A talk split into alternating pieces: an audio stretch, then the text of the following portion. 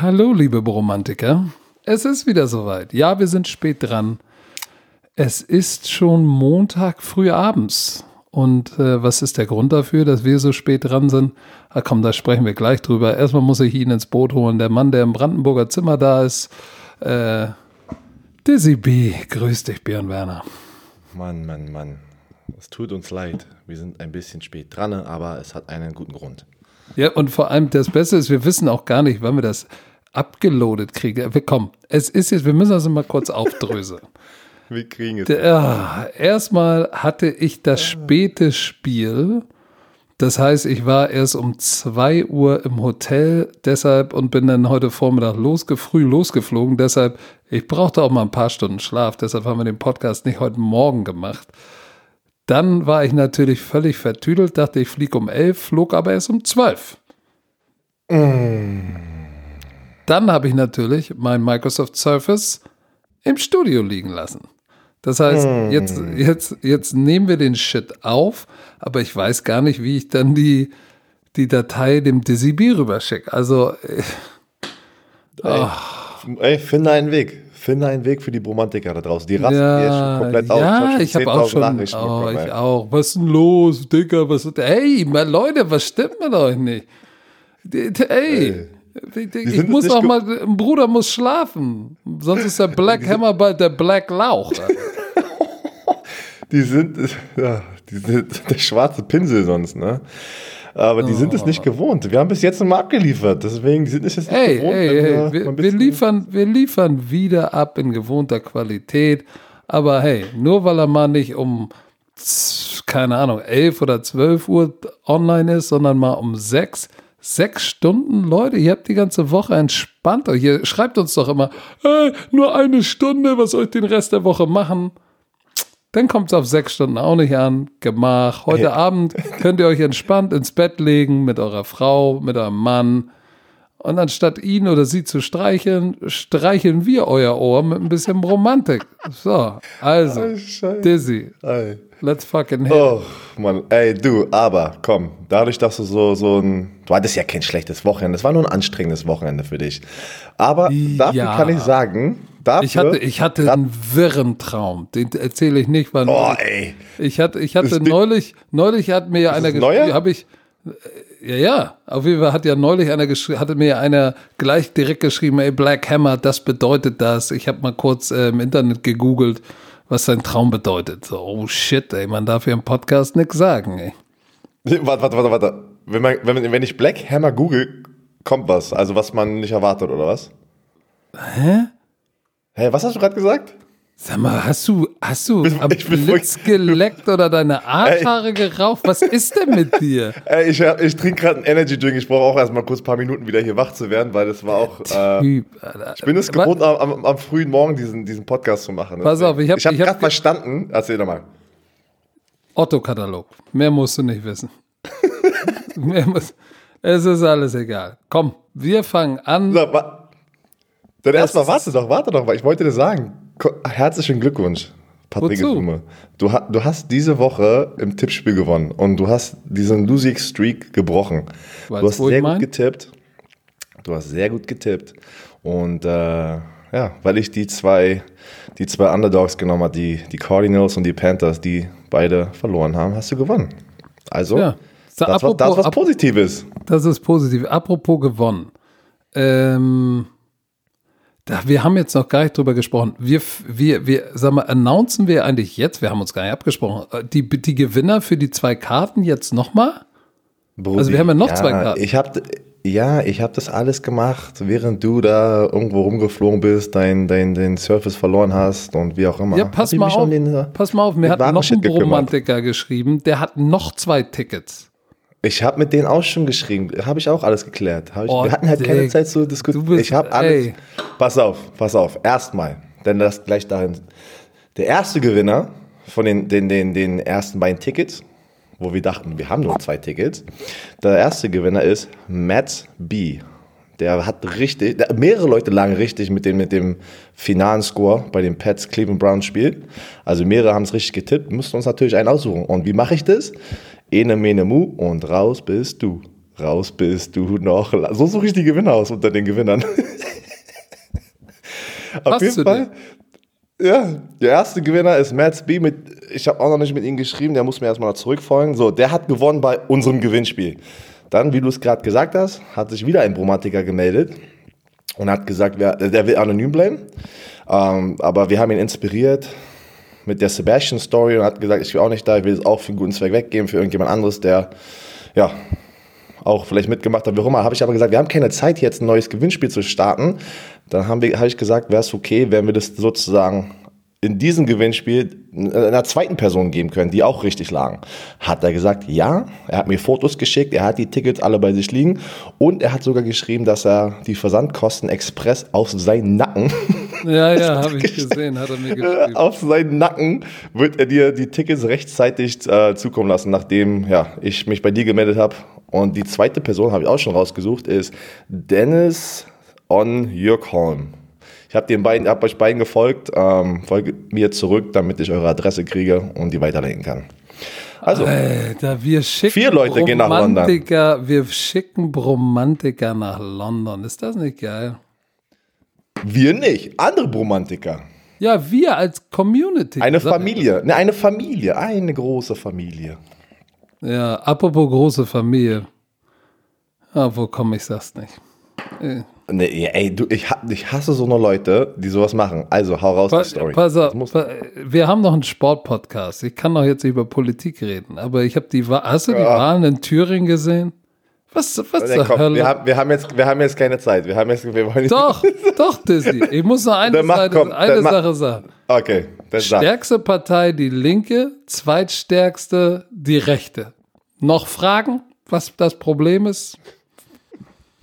In diesem Sinne, dabei belasse ich es jetzt mal. Wir kommen wieder zu den schönen Dingen, weil in der Bromantiker-Familie spielt Herkunft und Aussehen keine Rolle. Ansonsten wäre kein hässlicher Brandenburger aus dem Kinderzimmer und ein schwarzer Bruder aus Hamburg dabei. Du weißt Bescheid. Eine richtig schöne Mischung hier. So, wir haben ja doch einiges zu besprechen, ne? Erstmal will ich dir nochmal eine schöne Geschichte erzählen. Du magst ja diese schönen Geschichten. Ach, das ist gerade Märchenzeit mit Björn Werner, mit Dizzy B. Ja, komm, gib's. So, ich habe ja schon öfters mal erwähnt, dass ich es, manchmal mag ich das, wenn ich zu Hause kein Spiel kommentiere, sitze ich hier vorm Fernseher, hab euer Spiel an, hab auch mein iPad, den Game Pass an. Jetzt erzähl aber nicht, dass du dir am Schlepphoden knöselst oder so ein Scheiß. Nein, hör auf. Wir haben kleine Kinder, die hier zuhören. Nein, das mache ich nicht. So, Also, da habe ich gesagt, komm, ich pack mal eine Wette rein. Hab gewettet, ne? Ja, ab und zu wette ich mal. So, und hab 7 Spiele gewettet. Bei so einem Online-Wettbieter oder was?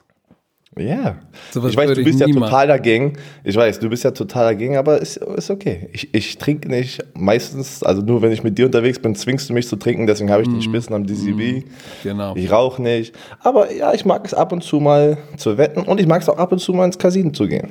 So, jetzt wisst ihr ein bisschen was über mich und mein Privatleben. Aber pass auf, deswegen war ich gestern sehr aggressiv drauf, aber bin wieder gut drauf. Ich habe 7 Spiele gewettet, eine Kombi-Wette, ja. Und 6 Spiele lang richtig. Rat mal, welches Spiel gestern mir diese Wette versaut hat. Das Colts. In einem Spiel. Natürlich. Nein. Ich habe auf die Colts gesetzt, aber das Bears-Spiel, wo der Kicker das Game-Winning-Field aus 41 Yards verschießt. Und der hat mir, ich habe so eine Bonus bekommen, dass ich irgendwie extra Geld reinpacken konnte, wie auch immer.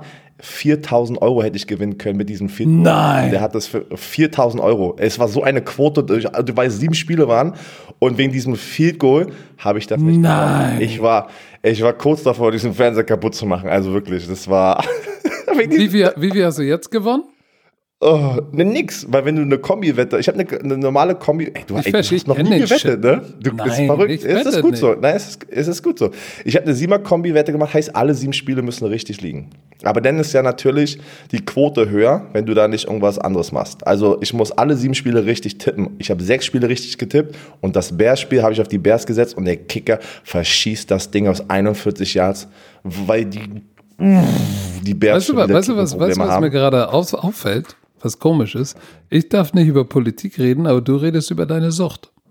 Du durftest doch gerade kurz über die Politik reden. einen Satz und du erzählst uns über deine Sechser-Kombi-Wette mit Rotlicht im Fußbereich, Alter.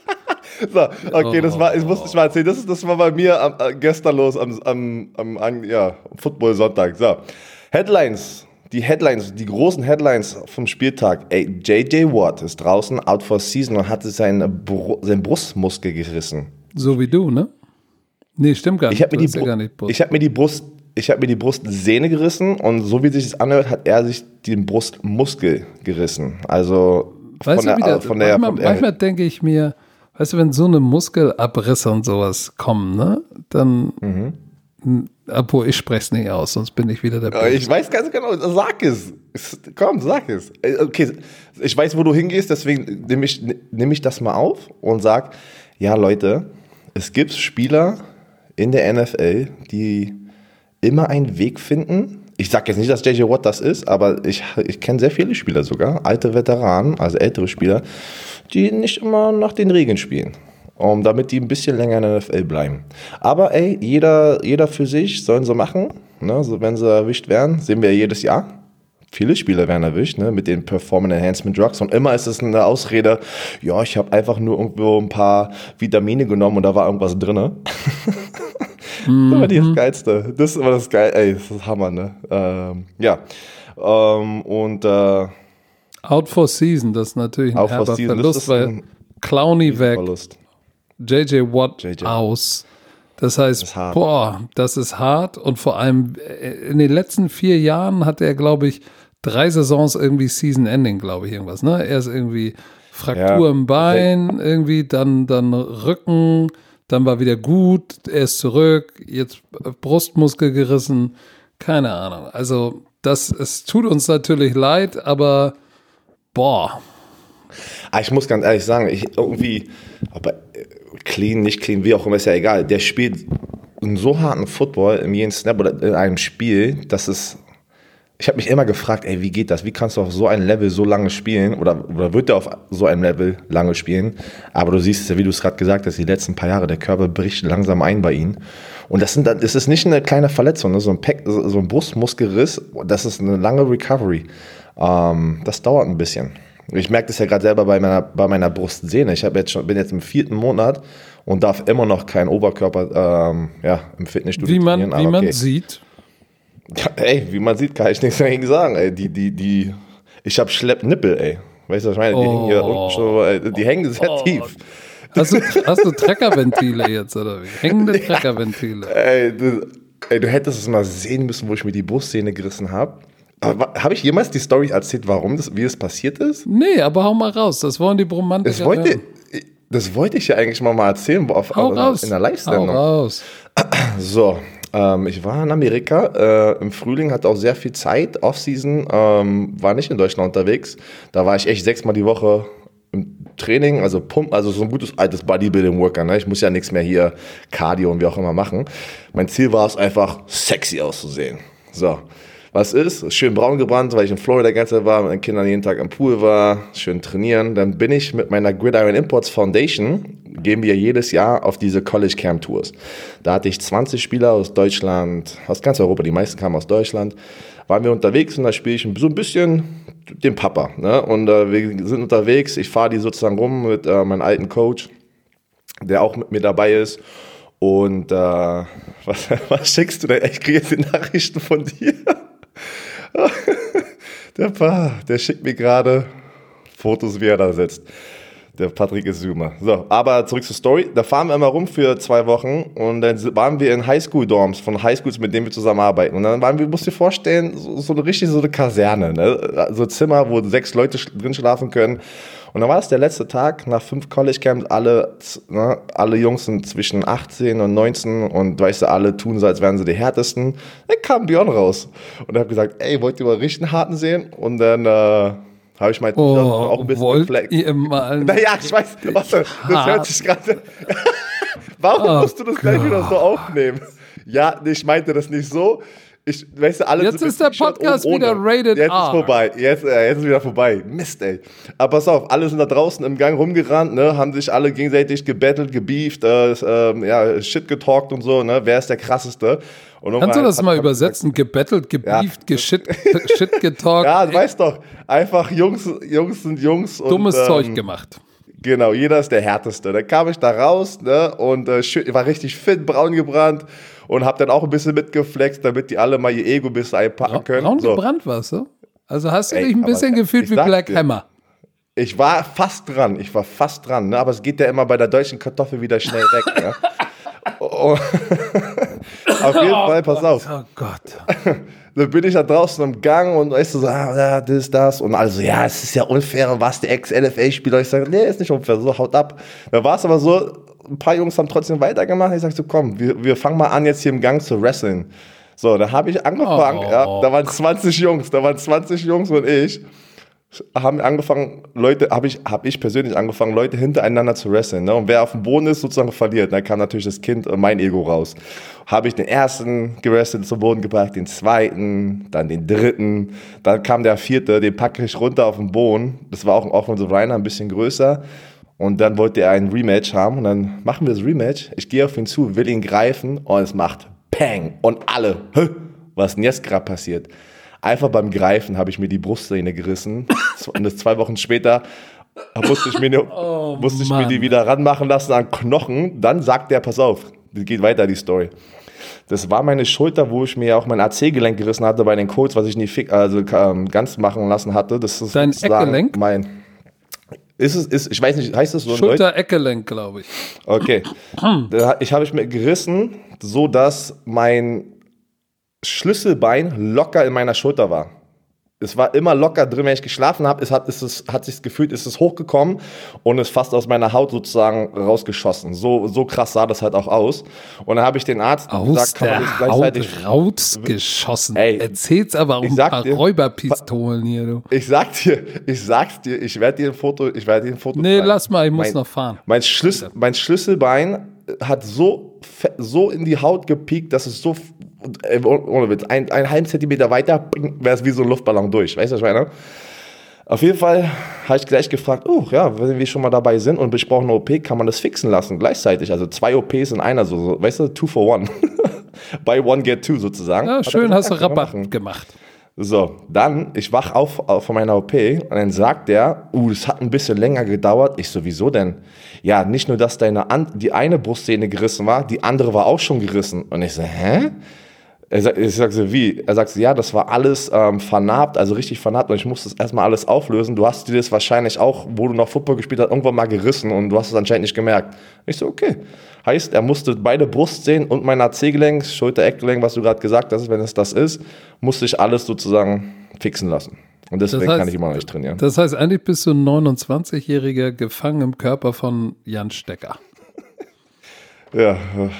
So, jetzt können wir... Ja, weiter geht's. Bill Belichick. So, warte, hast du noch eine Geschichte oder ich habe so viele Geschichten, wir müssen weiterreden. Wir haben hier einen Plan, wir haben einen Ablauf. Ist dir schon mal aufgefallen, dass ich noch nie eine Geschichte erzähle? Ich lasse immer dich erzählen. Nein, du hast doch auch schon Geschichten erzählt. Nein, aber deine sind, du erzählst sie so lustig. Ich höre ja gerne zu. Die Leute, die Bromantiker, feiern das ab, wenn Dizzy B voll on fire ist. Vor allem nicht das, was du erzählst, sondern wie du erzählst. Da kommt die kindliche brandenburgerische Verspieltheit nochmal durch. Das ist erfrischend und erquickend. So, Billy B, 300 Siege, ey, ist im 300er-Club. Das ist krass. Hattest du, ich habe das Spiel nicht zu Ende geguckt, haben die da zum Schluss nochmal schön gefeiert? Hat er sich gefreut? Hat er gelacht? Hat er irgendwelche Emotionen gezeigt? Ja, das Übliche, ein bisschen gelächelt, Handshake, aber Bill Belichick, 300 Siege doesn't mean shit. So, für ihn ist das shitty Goal, weil er sagte, hey, da sind noch 2 vor mir, also was soll ich feiern? Aber der wird auf jeden Fall in den nächsten Jahren noch auf die Nummer 2 klettern. Und wer weiß. Wo ist der Zweite? Weißt du, wie viele? 27 oder 3, 27 oder 24, irgendwie so. Und wer ist das? Weißt du das? Ich glaube, Don Schuler. Bin Lombardi ist wahrscheinlich. Und Don Schuler. Erster? Nee. Ich glaube, Günther Netzer ist Erster. Oder Karl-Heinz Rummenigge. Keine Ahnung. Weißt, keine Ahnung. Auf jeden Fall, wer immer vor ihm ist, hat keinen gerissenen Brustmuskel. Das ist auf jeden Fall sicher. Sag mal, nächste Geschichte. Joe Flacco reißt jetzt den Hals auf? Hast du das gesehen? Der hat im Interview danach, das kam zu einer Situation, dass sie nicht für den vierten Versuch gegangen sind, obwohl die eigentlich in einer Situation, sie sind 2-6 und die müssen, wir sprechen ja immer darüber, du musst irgendwann mal Eier zeigen und auf Risiko spielen, oder? Sie haben geführt, muss man dazu sagen. Genau, sie haben geführt, aber sie waren in der Hälfte von den Colts und haben lieber gepuntet, war das, glaube ich, die Situation. Und dann war er auf jeden Fall sehr sauer, er wollte dafür gehen, Coaches haben Nein gesagt und was ist, die verlieren noch das Spiel und deswegen war er, glaube ich, sehr, sehr sauer, weil er sich eine Sache gedacht hat, der Coach die andere. Aber das ist nicht gut, ne? Also so im Nachhinein die Coaches nochmal so auscallen, das ist, also nochmal in den Medien erwähnen, dass du nicht glücklich bist und du hättest es anders gemacht, das ist schon so ein bisschen in den Rücken stechen, ne? Ein bisschen? Normalerweise sagst du, hey, ist schade, aber ich unterstütze die Entscheidung meines Cheftrainers und danach gehst du zu ihm ins Büro und sagst, hey Coach, ich habe dir zwar deinen Rücken gedeckt, aber ich wollte dir nochmal sagen, das war ein Scheiß-Move, weil wir müssen mal mutig sein, wir sind 2-6 und dann stecken wir so den Schwanz zwischen unsere Backen, das ist Bullshit, das nächste Mal lass uns dafür gehen. So, das machst du. So handelst du das. Und nicht anders. Gehst nicht an die Presse und sagst, hey, ich finde das voll scheiße. Aber hey, das sind nur meine 10 Cent. Ob er nun recht hat, oder nicht, sei mal dahingestellt. Weil du musst das Ganze mal umdrehen. Was denn, wenn Joe Flacco schlecht spielt? So, da sagt jeder Headcoach, ja, er hatte vielleicht nicht sein bestes Spiel, aber ich muss auch bessere Plays callen. Ich muss ihn in eine Situation bringen, wo er Erfolg haben kann. Also ist es auch meine Schuld. So, das heißt, der Trainer stellt sich auch vor die Spieler, ein guter Headcoach, stellt sich vor die Spieler, wenn sie dummes Zeug machen, schlecht sind. So, aber andersrum, aber das ist oft so. Das ist halt Teil des Business, ist undankbar. Als Cheftrainer, wenn es schlecht läuft, bist du der größte Sack, sind nie die Spieler schuld oder selten. Aber wenn es gut läuft, sind die Spieler dafür verantwortlich, nicht der Coach. Aber hey, that's the name of the game. Hey, it is what it is. Tell me how you really feel. Na, kommen ein paar innere Emotionen hoch, ne? Bei dir war das auch schon mal bei dir so. Hey, nee, das ist gar keine Emotion, das ist doch okay. So ist das Spiel halt, ey. Ich hab das Spiel verstanden, ich bin lange genug da drin. So ist es. Das ist natürlich, wenn du als Trainer erfolgreich bist, dann ist es natürlich anders, weil der Erfolg halt auch immer für dich spricht. Und wenn du konstant Erfolg hast, so wie Bill Belichick, dann kannst du auch anders auftreten und sagen, ey, mir ist scheißegal, wer du bist, wir sind hier immer erfolgreich und wenn es dir nicht passt, dann, keine Ahnung, geh Burger flippen oder mach sonst was. Wenn du keinen Erfolg hast, dann ist es natürlich schwer, dann bist du als Trainer schnell in der Situation, wo du dich den Spielern auch auslieferst. Ich hab für meinen Part immer festgestellt, du musst eine Linie haben, der musst du treu bleiben. Und wenn du anfängst, da von der Linie abzuweichen, dann passiert genau sowas. Spieler pissen dir in der Presse, wenn es nicht läuft, ans Bein. So, und wenn du deiner Linie treu bleibst, dann wird dir keiner ans Bein pissen, weil sie wissen, ey, entweder das läuft, wie der das sagt, oder ich verliere meinen Job. So, und ich fahre lieber meine Linie und werde dann rausgeschmissen vom GM, anstatt meiner Linie nicht treu zu bleiben und dann in den Medien auch noch von meinen Spielern angepisst zu werden und mein Gesicht zu verlieren. So, dann verliere ich lieber meinen Job als mein Gesicht. So, und in vielen Jobs, die ich angenommen habe am Anfang, mussten erstmal ein paar Spieler über die Wupper gehen. Schlüsselspieler, wo ich gesagt habe, das ist mir scheißegal, die verschwinden. Und da wurde auch gesagt, der Esume hat ja jetzt aber die Schnauze, der hat ja echt einen an der Pfanne, der ist größenwahnsinnig, der will alles entscheiden, jetzt schmeißt er den raus, da wird er nie gewinnen. So, und klar, überlegt man dann, das war jetzt aber ganz schön mutig hier, ein Schlüsselspieler, ein Veteran. Aber ey, am Ende des Tages habe ich das große Glück gehabt, ja, fast überall, wo ich Trainer war, Erfolg zu haben. Glaube ich nicht, dass es jetzt war, weil ich der smarteste Typ auf diesem Planeten bin oder der Beste in X's and O's, sondern weil ich gelernt habe. Spaß. Ja, weil ich riesen Glück habe, einen dicken Schlepphoden, Black Hammer. Nein, ich glaube, ich habe eine Sache von meinem Mentor, Coach Valescente, gelernt. Der hat immer gesagt, hey, bleib deiner Linie treu.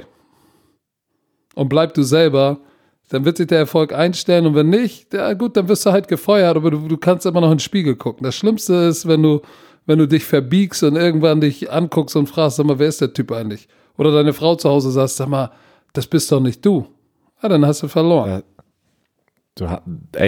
Ehrenmann, ein Kuss aufs Auge, hast du schön gesagt. Ja, und so bist du ja auch gerade im so gehst du das ja auch und vor allem auch im Fernsehen, mit dem Fernsehbusiness um. Ne? Leute, ja, natürlich, aber da muss man aber eins zu auch sagen, viele Leute werden dich dann nicht mögen. Es gibt ja auch viele Leute, die Patrick Esume scheiße finden.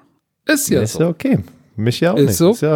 Ist okay. Aber ich glaube, wie kann man den Dizzy B nicht mögen? Das geht nicht. Das Björn Werner muss man mögen. Bei Coach Esume ist es anders. Der ist so ein bisschen. Guck mal. Ich will dir damit zeigen, dass die Leute da draußen nicht lieben. Hör zu.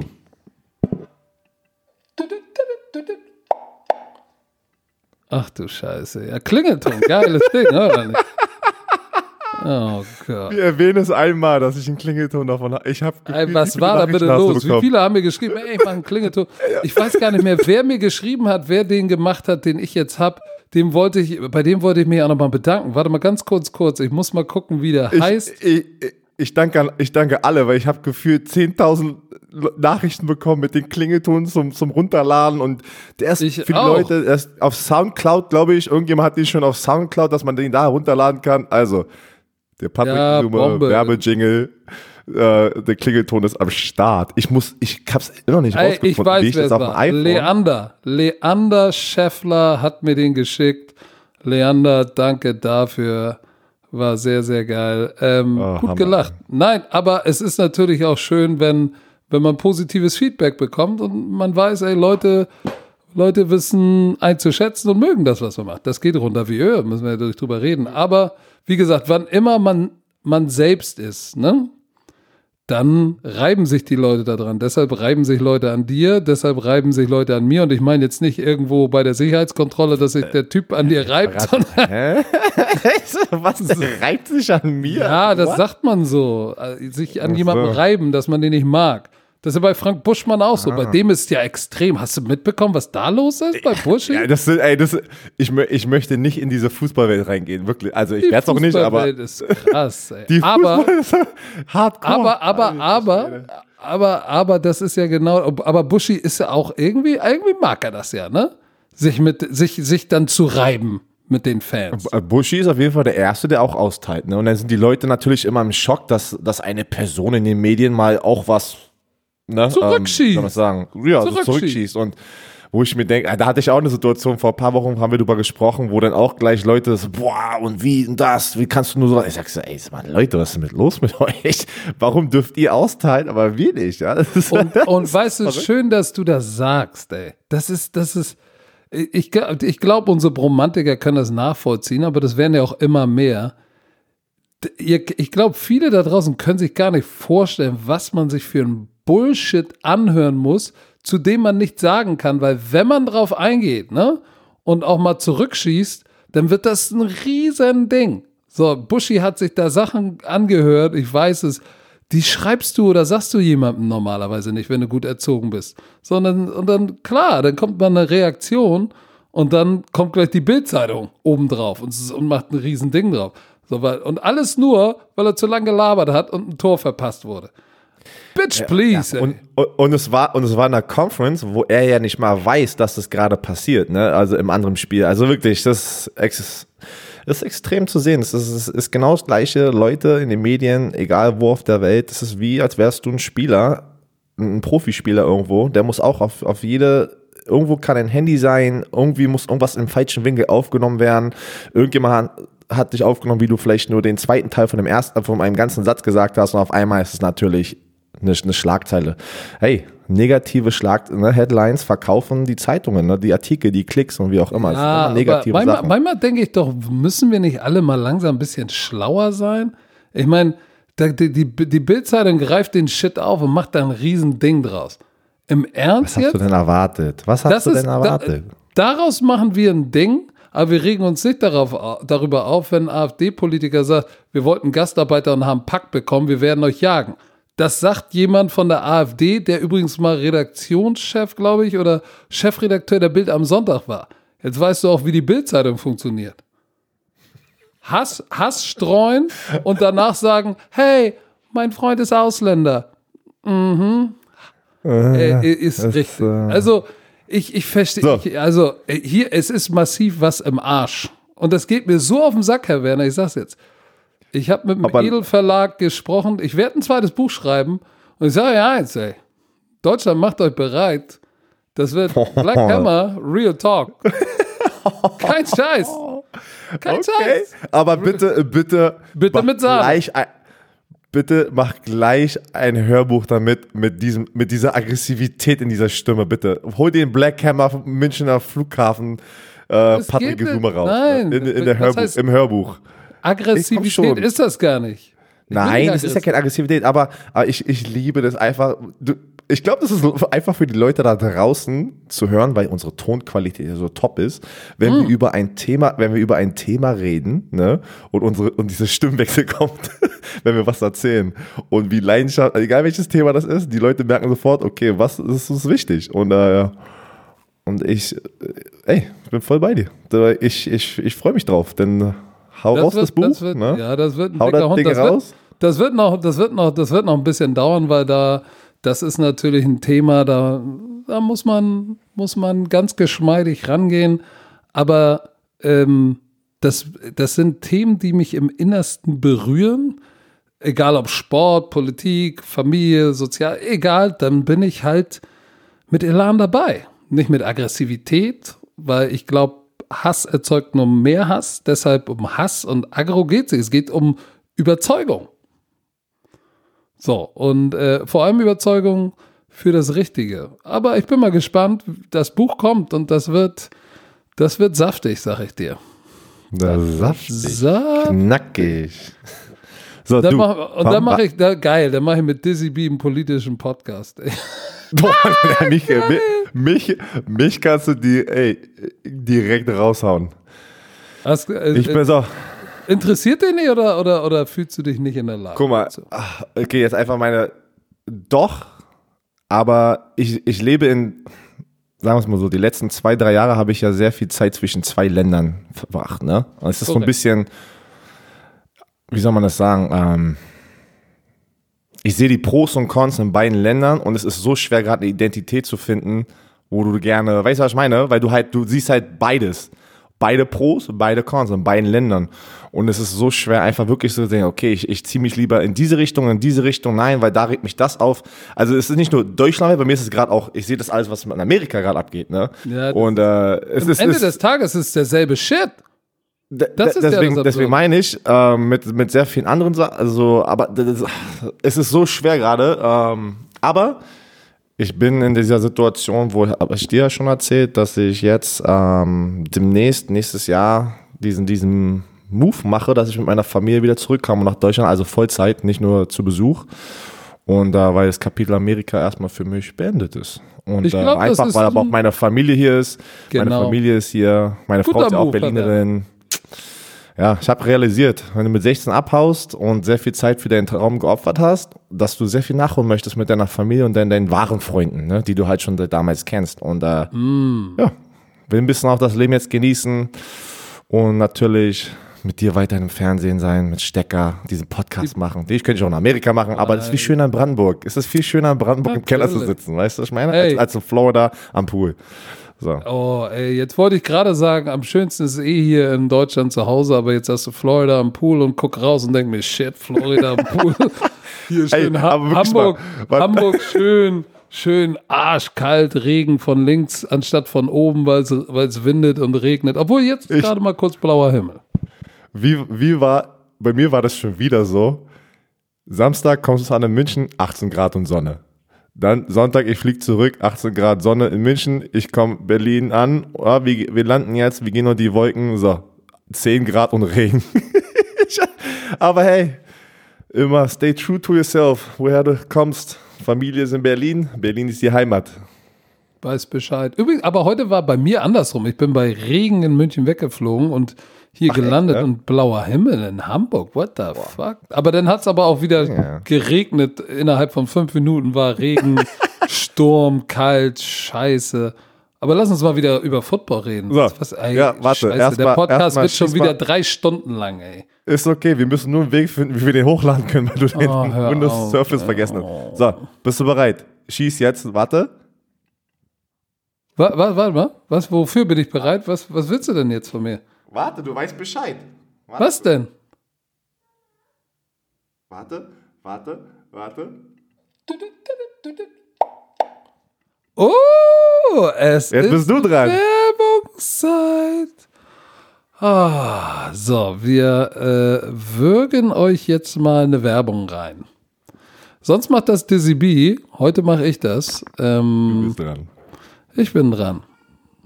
Und zwar mit unserem Bromantikpartner, unserem Kollegen, wie Herr Werner sagt, unser Kollege Vodafone. Kollege. Die feiern das ab, ne? Die feiern das ab. Ja, unser Kollege hat ein neues Angebot für euch und darüber wollen wir euch mal informieren. Und zwar, so pass auf, es ist wieder Bromantiker abgesegnet, denn es ist was für euch drin, was du sonst bei einem Mobilfunkanbieter nicht bekommst. Warum? Weil ihr zur Bromantiker-Community gehört. Und zwar, dieses Mal geht es um den Mobilfunktarif Young S. Was ist daran beinhaltet? 2 Gigabyte und flat telefonieren in deutsche Mobil- und Festnetz und so weiter. Jetzt sagt der eine oder andere, ey, 2 Gigabyte, shit, da komme ich nicht mit weit. Aber die Vodafone schon haben und die es nicht haben, sollten sich das anhören. Der Vodafone Pass ist dabei. Den habe ich übrigens auch. Da kann man sich aussuchen, welche Lieblings-App keine Daten verbrauchen. Zum Beispiel, es gibt den Social Pass, den benutze ich, weil Björn Werner, du auch, weil wir sind Social-Media-Schlampen. Warum musst du mich gleich mit ins Boot holen? Du bist ein Social-Media-Schlampe. Was hast du denn für einen Pass? Hast du keinen Social-Media-Pass? Nein, ich war erst auf dem Videopass, aber nachdem du mir das gesagt hast, dass wir beide Media-Schlampen wahrscheinlich das meiste verbrauchen auf Social-Media, habe ich gleich den nächsten Monat das auch gewechselt zum Social-Media-Pass. Siehst du, also ihr könnt euch einen Pass aussuchen, ob es nun Social-Media, Video oder Musikstreaming, und dann geht es nicht von diesen 2 GB Datenvolumen ab, was natürlich gut ist. Dann, wie gesagt, Flat-Telefonie, SMS, EU-Roaming, falls ihr mal unterwegs seid. Und jetzt pass auf, jetzt wird's interessant. Bromantiker kriegen einen 125€ Amazon-Gutschein bei Aktivierung des Vertrags. Das ist diesmal kein Prepaid oder so, das ist ein richtiger Vertrag über 24 Monate. Und ihr kriegt das Huawei P Smart 2019 für 1€ dazu. Also, geiles Telefon, 125€ Amazon-Gutschein. Wie teuer ist der Shit? 9,99€ im Monat, ne? Für die ersten 12 Monate und dann ab dem 13. Monat 22,99€. Wenn du das verrechnest mit dem 125€ Gutschein, kommt da für 24 Monate 12,95€ im Monat raus.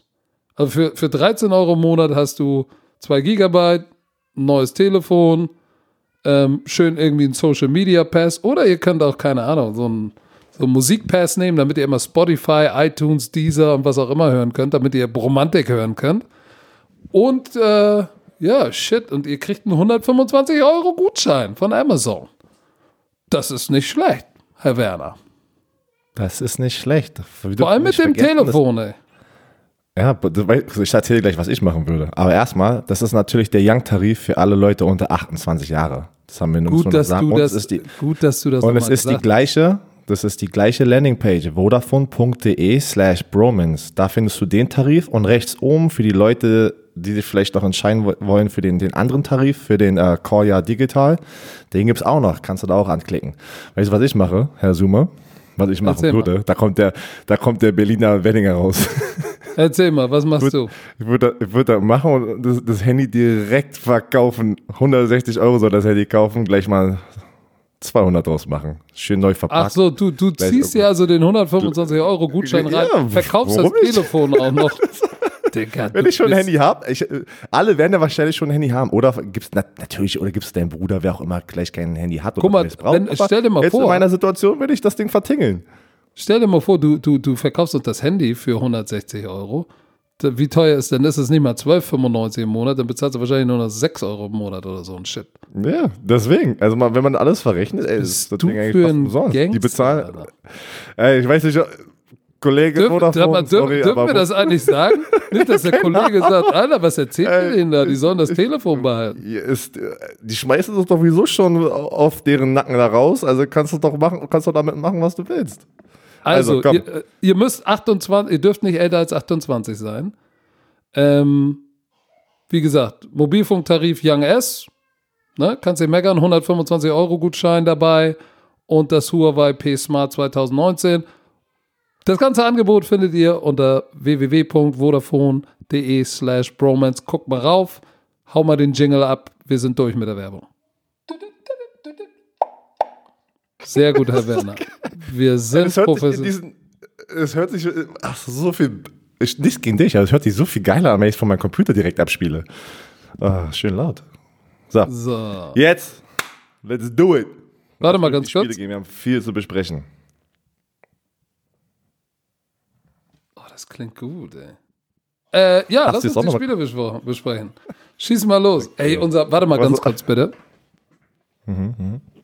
Ey, wir haben schon wieder 41 Minuten gelabert und keinen Inhalt gehabt. Ey, die ganzen anderen Football-Podcasts sind alle so viel besser als wir. Die haben so viel mehr Substanz. Wir reden nur dummes Zeug und machen Werbung für den schnöden Mammon, damit du dir in Brandenburg endlich deine Villa mit Pool kaufen kannst. Ey, man muss sparen. Das ist schweineteuer, die Immobilien in Deutschland, ich sag's dir. Ja, ich kann mir nicht mal eine Immobilie kaufen, du Sau, du. Ja, ich habe doch nicht gesagt, dass ich kaufe. Ich habe nur gesagt, dass die teuer sind. Hat nichts gesagt, dass ich die kaufen will. Pass auf. Ja, College Football. Ja. Sag mal, lädst du uns mal irgendwann mal. Machen wir mal irgendwann eine Bromantiker-Party bei dir in deiner Villa? Ich habe ja keine Villa, deswegen, ich kann dir das noch nicht sagen. Ich muss erstmal gucken, was ich selber mit mir und meiner Familie hier anfange, wenn ich wieder nach Deutschland komme. Muss hier vorspielen, ich bin 29 Jahre alt, aber... Aber du gehst nicht zurück in die Platte jetzt. Nein, da war ich noch nicht. Ich bin Cityboy, also ich komme aus dem Wedding, aber da werde ich auch nicht zurückgehen. Ich werde wahrscheinlich hier draußen in Brandenburg was Schönes suchen. Ich finde es schön im Grünen mit zwei Kindern. So, aber ist jetzt egal. Komm, lass mal jetzt, du hast gerade gesagt, wir haben hier wieder... über unsinniges Zeug gequatscht. Lass mal über College Football kurz sprechen, für die Leute, die es gesehen haben. Wir dürfen nicht vergessen, über diesen Absatz wieder zu reden. Schwede, ey. Ich sag dir, Leute, wenn ihr immer noch nicht College Football guckt, nehmt euch den Shit auf, wie auch immer, guckt es euch an. Gefühlt, ich verstehe das gar nicht. Die Leute das da draußen, vor allen Dingen, wir haben schon wieder in 3 Wochen, haben wir 2 Riesen-Upsets und jetzt war das schon wieder ein Riesen-Upset. Oklahoma, das 5. gerankte Team in Amerika, verliert auswärts bei den Kansas State Wildcats, die nicht gerankt sind, also in der Top 25. Und was war das für ein Spiel? Und die Leute geben RAN College, das ist ja der Hashtag von der RAN, ist das der Fluch, es gibt schon einen Fluch. Wenn wir das Spiel zeigen, ist die Chance, dass es ein Upset ist. Weil wir echt so enge Spiele bis jetzt hatten und 2 riesen Upsets hatten. Unfassbar. Ja, das Spiel war krass. Ich will jetzt gar nicht so sehr auf den Spielverlauf eingehen, wer was gemacht hat, sondern einfach einmal die Atmosphäre bei Kansas State in dem Stadion. Da waren auch 60.000 im Little Apple in Manhattan, nicht Manhattan, New York, sondern Manhattan, Kansas. Das war eine unglaubliche Stimmung und es lag die ganze Zeit was in der Luft und jeder hat immer nur gesagt, nein, ja, die führen jetzt hoch, aber gleich kommt Jalen Hurts. Selbst Werner Damus hat gesagt, gleich kommt Jalen Hurts. Aber Jalen Hurts kam nochmal, aber er kam zu spät. Und dann war der Upset da. Und leider, Decke. Und oh, bitte, Dicker, im Ernst jetzt. Und leider Gottes, lieben Gruß an Jan Stecker an diesem Punkt. Das ist ein Insider. Was? Oh, Jan hat doch aber gesagt, wir dürfen die Story irgendwann mal erzählen, wenn er aber dabei ist. Heißt, hoffentlich vielleicht in London. Nee, das können wir nicht machen, weil es auf ProSieben ist. Aber wir werden diese Story... wir müssen nein, die Jan-Stecker-Story... Es gibt eine Jan-Stecker-Story, die ist so hart. Die ist unglaublich. Obwohl, warum erzählen wir sie nicht jetzt? Nein. Jan hat uns darum gebeten, dass er mit dabei sein muss, weil er muss sich rechtfertigen, hat er gesagt. Aber okay, dann nehmen wir den Stecker mit in den Podcast, weil die Geschichte müssen wir hören. Montag früh im Hotel Stecker mit in den Podcast holen. Hotel, genauso aus London. Wir machen zu dritt das London-Spiel und dann holen wir den Stecker einfach. Vielleicht ist er ja schon im Hotel. Oh shit. Oh, ist ein Insider. Egal. Also die London Edition, den nächsten Hangover müsst ihr euch reinziehen, der wird absurd. Was so, egal. Was so ran NFL im Hotel passiert, ist ohne Wort. Das passt auf keine Vorhaut. Aber es ist egal.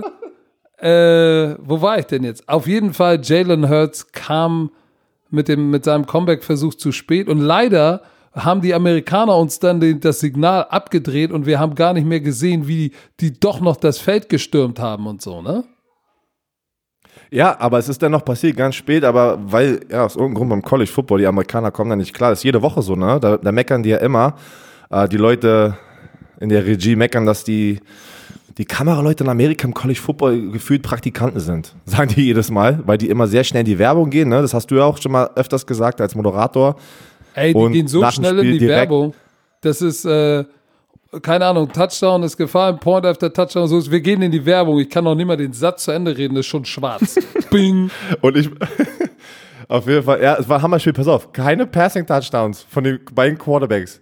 Aber 7 Rushing-Touchdowns. 7 Rushing von den beiden Quarterbacks. Von den beiden Quarterbacks zusammen 7 Rushing-Touchdowns. So, komm, jetzt müssen wir über die NFL reden. Das ist 46 Minuten. Mit welchem Spiel willst du anfangen, Herr Werner?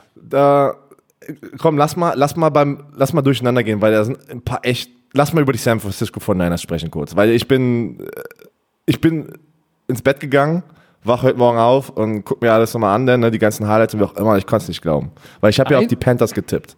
51 Dinger. 51? Also jetzt.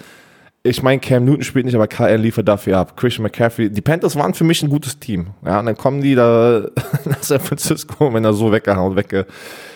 Also, und sollt die ihr mal 49ers was sagen? Sind for real. Und sollt ihr mal was sagen? For real. Erzähl. Alle haben jetzt auch gemerkt, das ist ja das, was ich gesagt habe. Ne? Viele, du hast mich, glaube ich, mal vor 2-3 Wochen in diesem Podcast gefragt, ja, Kyle Allen, was macht Ron Rivera, wenn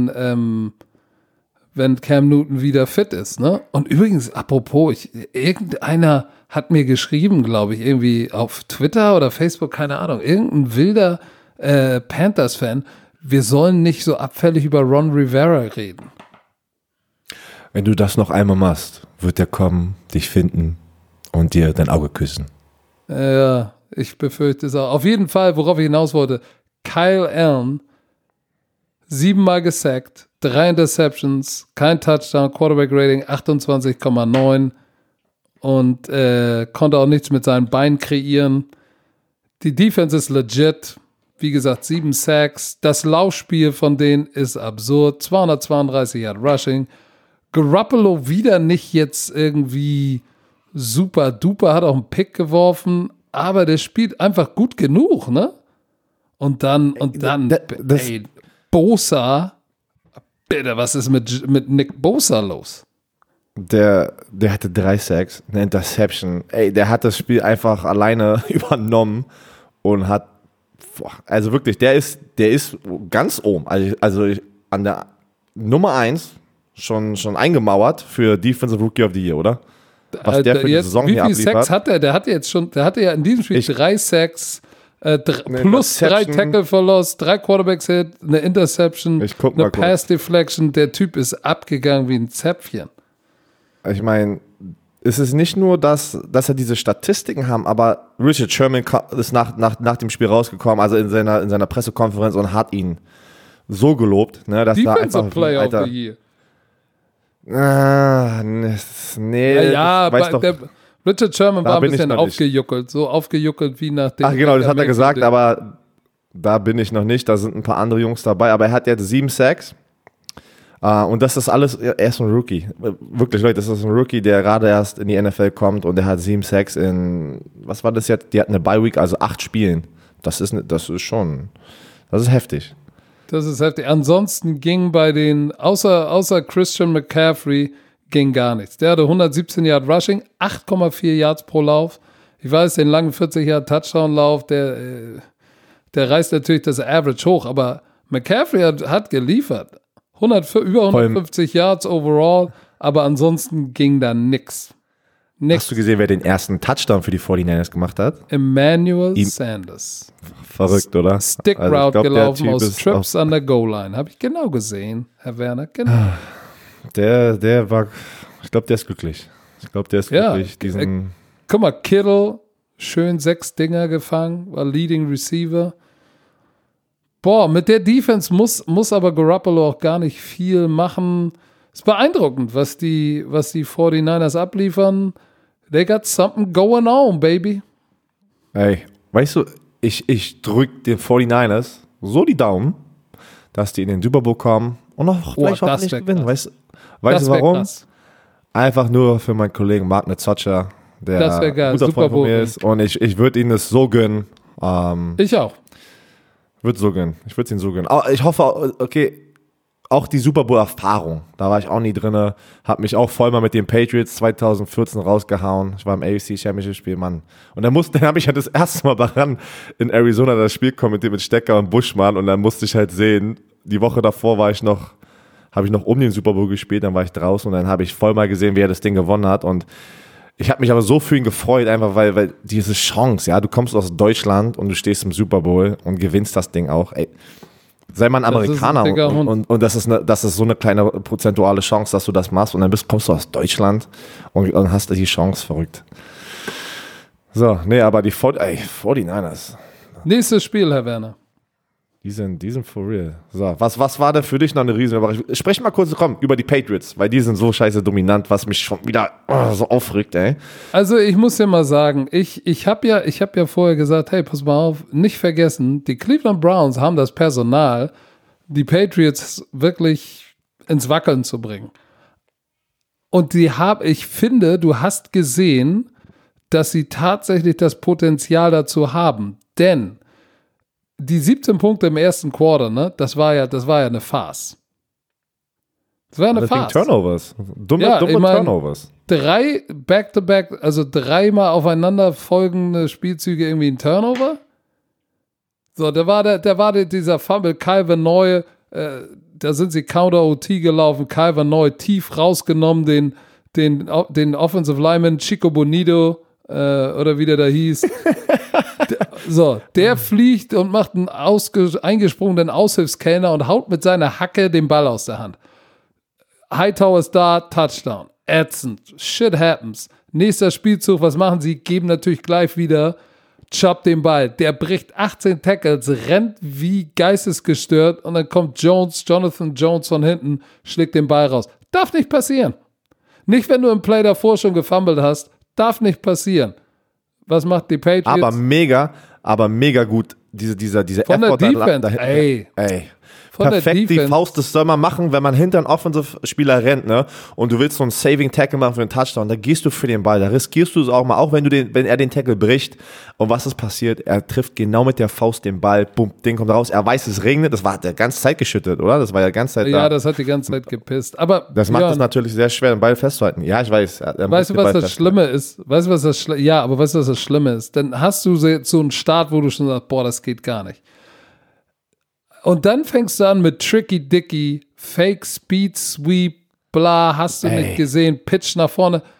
Diese Offensive Line, die hatten so viele Penetrator, die Defense, die haben ein bisschen Lawrence Guy war das, ne? Gespielt. Ja, genau. Tackle? Ihre Defensive Tackle, die 3-Technik nach innen geslantet. Und weißt du, wie schwer es ist für einen Center zurückzublocken auf eine 3-Technik? Das ist ein langer Weg. So, und dann so ein Play-Call und der pitcht den Ball direkt zu Lawrence Guy.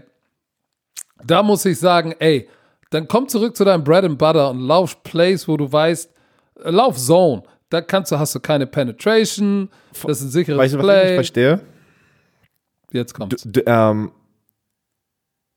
Baker Mayfield, ist dir das rausgerutscht? Das hast du Maker, nee, hast du was? Maker Bayfield? Nee, Bayfield Maker, was hast du, wie sagst du das immer? Hast du das live gestern gesagt? Nein. Du das gestern gesagt? Ist es dir rausgerutscht? Nein. Okay, ich habe irgendwas gesehen, dass irgendjemand gesagt hat, ein Romantiker hat getweetet, du hast es gesagt. Aber pass auf, Er sieht doch genau vor ihm den Pitchmann, sozusagen Jarvis Landry, der ja da dann rennt und du willst den Shuffle Pass nach vorne pitchen. Das sieht der, da musst du das doch sehen, dass der Defensive Tackle genau da steht. Ich glaube, Jarvis Landry. Das ist so schnell passiert. Warum pitchst du den Ball denn? Ich weiß es nicht. Aber das ist, für mich ist das auch eine Sache, welches Play callst du da? Das ist manchmal als Trainer, und ich kenne das von mir selbst, als Playcaller und als Playdesigner, wenn du Offense-Koordinator bist, manchmal outsmartest du dich selbst und überholst dich selbst. So, anstatt zu sagen, ey, fuck, lass uns Zone, lass uns Power, lass uns ISO, lass uns Lead laufen und let's keep the shit simple. Weil als sie das denn gemacht haben, ne, sind die bitte den Ball gegen die Patriots gelaufen, gegen die Nummer 2 Rush-Defense? Shit. Nick Chubb hat 131 Yards gelaufen. Ja, deshalb. Also Nick Chubb hat abgeliefert, hat aber 2 Fehler. Ja, aber die Leute, die das nicht wussten, du hast ja darüber gesprochen gestern, die hatten davor 18 Interception und dieser Pitch nach vorne, dieser Shuffle Pass, den Lawrence Guy, der Defensive Tackle, gefangen hat, das ist eine Interception, weil es ein Vorwärtspass ist. Heißt, jetzt haben sie 19 Interception. So, und pass mal auf. Baker Mayfield hat nicht schlecht gespielt. Wenn du das Ding wegnimmst, hat er nicht schlecht gespielt. Der war auf der Flucht, Play-Calling war scheiße, muss ich tatsächlich so sagen. Und dann zum Beispiel diese Entscheidung ganz am Ende, da dachte ich, das ist doch alles ein Scherz. Das ist doch Ghetto Football League. Es ist 4. und 11.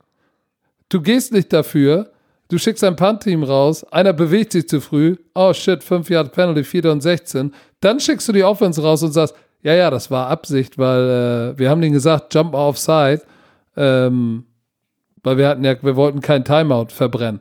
Das ist Bullshit.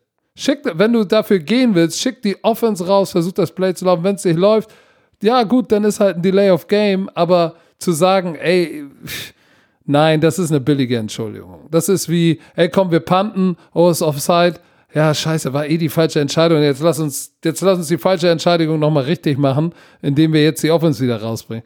Da war viel Panik dabei. So, und das ist, glaube ich, das große Problem bei der Coaching-Staff von den Browns, das ist der Panik-Mode. Hier steht es, Bill Belichick ist hinter Don Shula und Nummer 1 ist George Halas von den Chicago Bears. George Halas, ja, genau. Deswegen, der ist Nummer 1. Aber du, ich sag mal so, die Defense, du kannst sagen, was du willst. Es ist auch nicht mal alles Glück, ne? Lawrence Guy hat einen Riesenplay gemacht, Jonathan Jones, der Fumble, bei schlechtem Wetter hinterhergelaufen, Ball rausgehauen, Riesenplay. Kyle Allen, so wie er den Pulling Guard da rausgenommen hat, Riesenplay. Die sind halt erstklassig gecoacht. Und das sind so, guck mal, das sind nur 3 Plays. Durch gutes Coaching, Basic Coaching, 3 Plays, die ja eigentlich, ich sag mal, Nick Chubb war da 60 Yards unterwegs. Das heißt, die Harm waren out of position. Aber gutes Fundamental, gutes Coaching, plopp, Riesenswing. So, Lawrence Guy ins Backfield. 3 Plays, die das ganze Spiel auf den Kopf gestellt haben. Weil, wie gesagt, Tom Brady war jetzt auch, ja, ich weiß, er hat 2 Touchdowns geworfen und war wieder gut, aber es ist jetzt nicht so, dass diese Offense jetzt so abliefern muss. Ich war auch beeindruckt von der Defense der Browns. Mit einer Offense, die nur Scheiße baut, war das echt ganz gut, muss ich sagen. Ja, Miles Garrett liefert weiterhin ab. Oliver Vernon, die beiden Defense. Ja, die haben gut gespielt, aber... Also, es ist aber... Ey, es ist verrückt, ne? Es ist wirklich verrückt, wenn die Patriots-Defense so auf so ein Level spielt, dann brauchst du nicht den Tom Brady, den wir aus den letzten Jahren kennen, damit die Spiele gewinnen. Und die werden... Also, ich kann wirklich nicht sehen, dass irgendjemand in der AFC schlägt, ne? Wenn Brady muss, ne? Dann liefert er auch, glaubt. Dann liefert er ab, auch, ja. Das wird er. Deswegen meine ich ja. Das Nächstes ist gerade so gefährlich. Es ist so gefährlich gerade. So, komm, wir reden mal über die 7-1 Green Bay Packers, die knapp gegen die Kansas City Chiefs gewonnen haben, die ohne Patrick Mahomes sind. Ja, du, ich finde tatsächlich, also ich bin mir sicher, mit Pat Mahomes hätten die das Spiel gewonnen. Matt Moore ist jetzt nicht die Antwort, müssen wir nun mal tatsächlich so sagen, obwohl er ja auch nicht so schlecht gespielt hat, ne? Man hat 2 Touchdowns geworfen. Ja, aber er hat natürlich nicht den Pat Mahomes-It-Faktor. Ja, natürlich, keiner hat diesen Patrick Mahomes-Faktor, ne? Aber ich hätte niemals gedacht, dass es so knapp sein wird, auch zu Hause nicht gegen die Green Bay Packers. Ich hätte gedacht, dass das auch so ein bisschen so ein Blowout wird. Die Defense von Chiefs, die ja das Problem immer sind meistens, ne, hat eigentlich gar nicht so schlecht gespielt. 31 Punkte haben sie zugelassen, aber Die haben Aaron Rodgers fünfmal gesackt. Aber Aaron Rodgers hatte schon wieder so ein Play, wo er rechts rausrollt, ist gesackt und wirft ihn in die letzte Ecke der Endzone, das ist verrückt, wo jeder denkt, wo wirft er hin? Da war noch ein Receiver davor, der geguckt hat, ist der für mich? Nee. Und dann in ein winziges Fenster hinten rein. Das war krass. 300 Yards Passing, 3 Touchdowns, keine Interception. Oh. Boah, ey. Denkst du, das war mit Absicht? Den hat er da hinwerfen wollen? Ja. Doch. Das war Absicht. Das war. Weil ich frage mich dann wirklich immer, wie geht sowas? Ja, wie kannst du getackelt werden und du fliegst nach hinten und wirfst den Ball 25 Yards in die Ecke, nur wo der Receiver den Ball fangen kann? Touchdown. Das war kein Zufall. Verrückt. Das war kein Zufall. Aber natürlich, guck mal, was den Green Bay Packers wirklich hilft, ne, ist tatsächlich, dass Jones, der Running Back, der ist im Moment so das große Komplementär zu Aaron Rodgers. Guck mal, 67 Yards über dem Boden. Und dann nochmal 159 Yard Passing. Aber dieser lange 67-Yard-Play von Jones war noch dabei, das natürlich das Ganze hochgerissen hat. Aber selbst wenn du den abziehst, hat er fast 100 Yards Receiving. So, also shit, ey. Der hat richtig, richtig abgeliefert. Vor allem, weißt du, wer noch abgeliefert hat oder weiterhin abliefert? Za'Darius Smith hat auch schon wieder 2 Sacks. Also ja, die NFL dieses Jahr, finde ich, wieder ist ein bisschen komisch. Viele Verletzungen auf Schlüsselpositionen, ne, vor allem die Quarterback-Position, und die viele Defensive-Spieler rasten komplett auf. Und mit der Patriots zum Beispiel ist Talk of the Town, ne, diese Defense. Irgendwie kriegt dieses Jahr mehr die Defensive-Seite diesen ganzen Hype, was ich geil finde, ne, weil es ja immer Quarterback, Running Backs, Wide Receiver ist, weil das alles spektakulärer ist. Aber ich habe das Gefühl, es wird mehr über Defense gesprochen, oder? Lass uns doch mal über deine alten Colts reden jetzt. Das Adam Vinatieri, der alte Goat, ey. Der älteste Sack in der NFL. Ey, der spielt immer noch. Das war ja mein... habe ich dir erzählt, dass er 3 Jahre... Also wir saßen 3 Jahre lang nebeneinander im Meetingraum. Da hatte jeder immer seinen Sitz sozusagen. Und wir waren Nachbarn. Ich und der Adam Vinatieri. Echt ein korrekter Typ, ein super. Weißt du, ich hebe mir die Story auf für nächstes Mal, sonst sind wir ja 3 Stunden. Ich habe eine geile Story über ihn. Joe Flacco hat sich beschwert. Die kleine Sau. Aber darüber haben wir ja schon gesprochen. Darüber haben wir. Kommst du darüber? Nee, Indianapolis. Die Broncos sahen gar nicht so schlecht aus. Und ich dachte mir auch die ganze Zeit, ey, komm, was macht ihr denn zu Hause, Indianapolis? Ihr habt die Chance, weiterhin Nummer 1 in dieser Division zu sein. Spielt damit nicht rum. Aber es passiert. Jacoby Brissett macht auch zum Schluss so einen wilden Aaron Rodgers Pass. Hast du den gesehen, wo er auch den Tackle bricht, den Sack, wirft ihn an die Seitenlinie im 2-Minute-Drill. Und das gibt natürlich Adam Vinatieri die Chance, das Game-Winning Field Goal aus 55 Yards zu schießen. Und der Typ ist, weiß ich nicht wie alt. Der ist älter als du. Der ist irgendwie, ich glaube, 46 oder so. Holy shit, Alter. Der ist lange in der NFL und der liefert weiter nach einem Game-Winning Field Goal aus 55 Yards. Der Kicker von den Chicago Bears konnte es nicht aus 41 Yards machen und ein bisschen Geld gewinnen. Hör auf. Alter, das ist real. Aber die Defense der Broncos, okay. Vaughn Miller ist mal aufgetaucht mit 1,5 Sacks. Derek Wolfe 2 Sacks. Also die Defense der Denver Broncos gar nicht so schlecht. Genau, vor allem gegen diese Offensive Line von den Colts, die sehr, sehr gut ist. Sehr gut ist. Also das war beeindruckend zu sehen, was die Broncos da defensiv abgeliefert haben. Offensiv müssen wir nicht drüber reden. Das gefällt mir noch nicht. Was die Colts machen oder die Broncos? Nein, was die Broncos offensiv machen, ist einfach Dudu. Ach so. Das ist Dudu. Ich meine, Cortland Sutton ist echt ein Big Play Receiver. Der wurde ja, letztes Jahr war im Draft. Ich finde ihn sehr, sehr gut. Aber jetzt ist natürlich auch Emmanuel Sanders weg. Das heißt, es können sich viele auf Cortland Sutton jetzt konzentrieren. Aber ich schätze mal, Sanders war auch unhappy. Deshalb haben sie gesagt, weg mit dem. Aber ja, eigentlich brauchen sie den. Eigentlich hätten sie ihn gebraucht. Aber Vaughn Miller hat auch danach gesagt, wir konzentrieren uns nur auf die Spieler, die auch hier sein möchten oder ein Bronco sein wollen. Das ist ja das, ich glaube, das war ein bisschen in die Richtung geschossen von Emmanuel Sanders. Das war nicht ein bisschen geschossen, das war ganz direktamente durch die Brust ins Auge. Ja.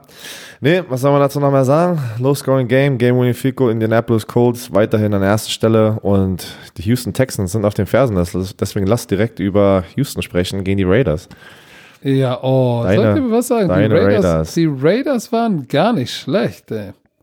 Ja, das sagst du jede Woche, aber trotzdem schaffen die es nicht. Ah, komm schon. Gib denen doch mal ein bisschen Liebe. Warum bist du denn jetzt?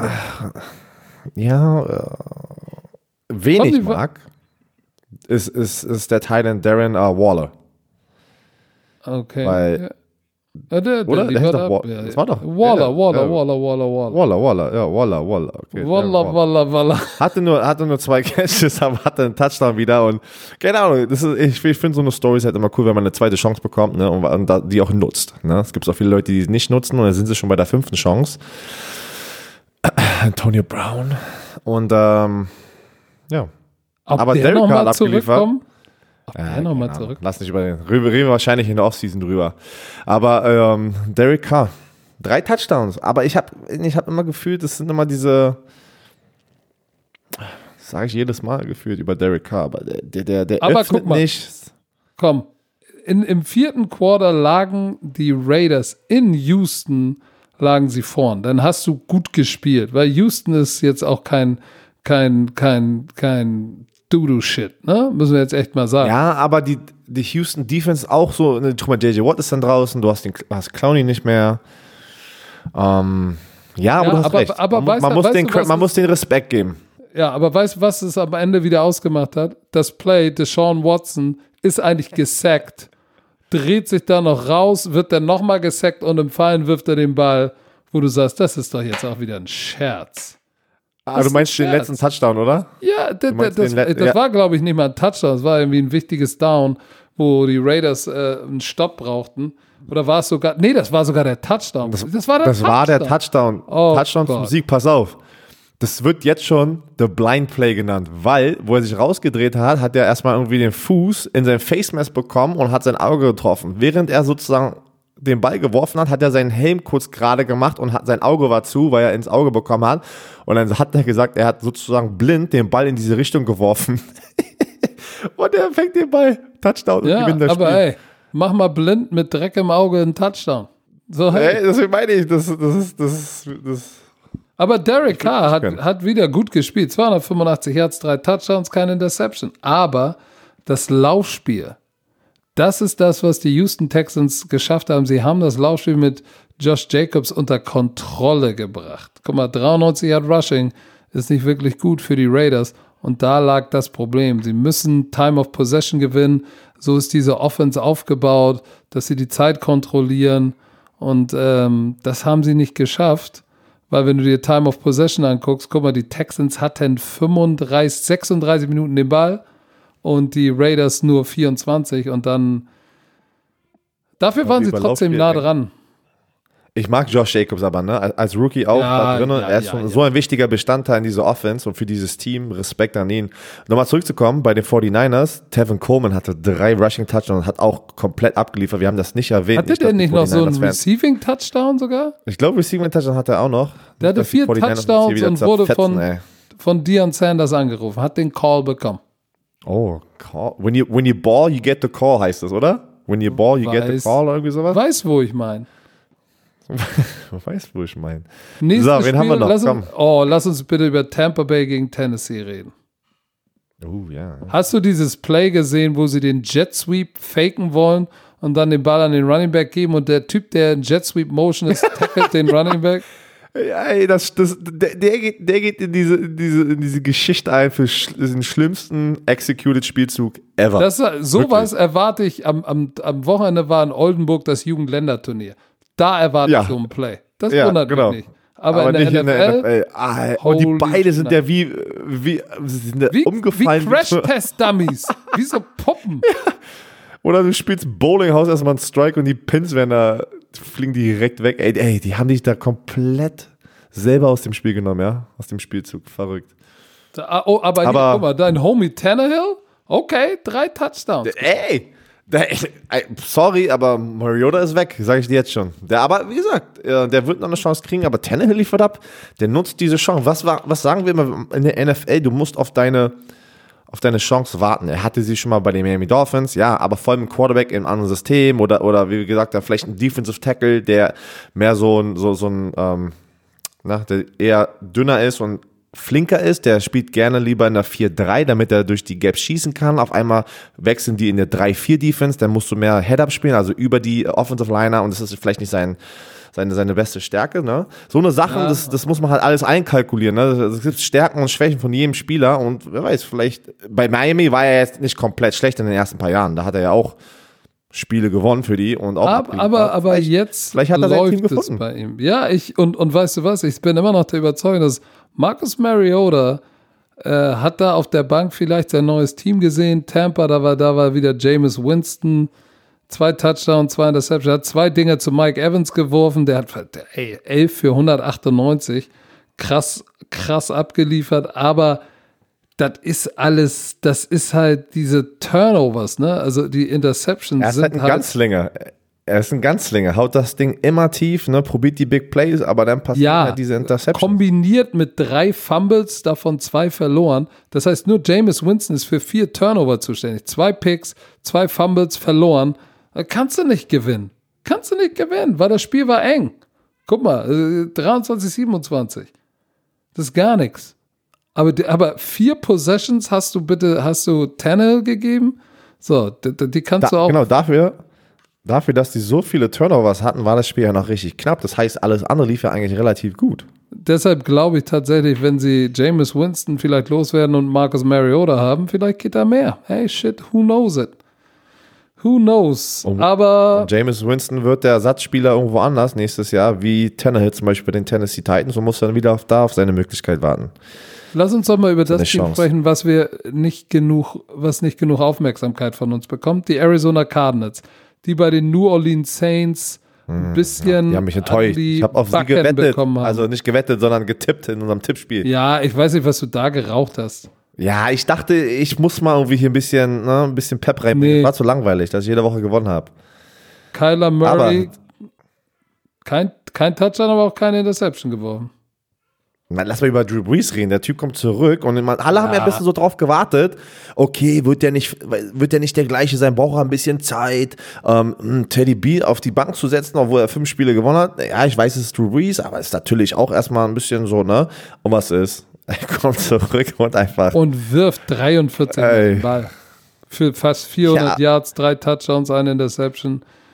Alter Schwede. Gleich rausgekommen und...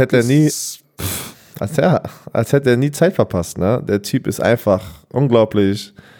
Also wissen wir, dass ein Hall of Famer ist. Das ist verrückt. Und guck mal, wurde nicht einmal gesackt, Ball schnell raus, Protection war gut. Auf der anderen Seite Kyler Murray 3-mal gesackt. Dann wollten sie, glaube ich, irgendwie einen Fake mit Brad Hundley werfen. Da hat auch nicht hingehauen, ne? Das zählt ja auch als Sack.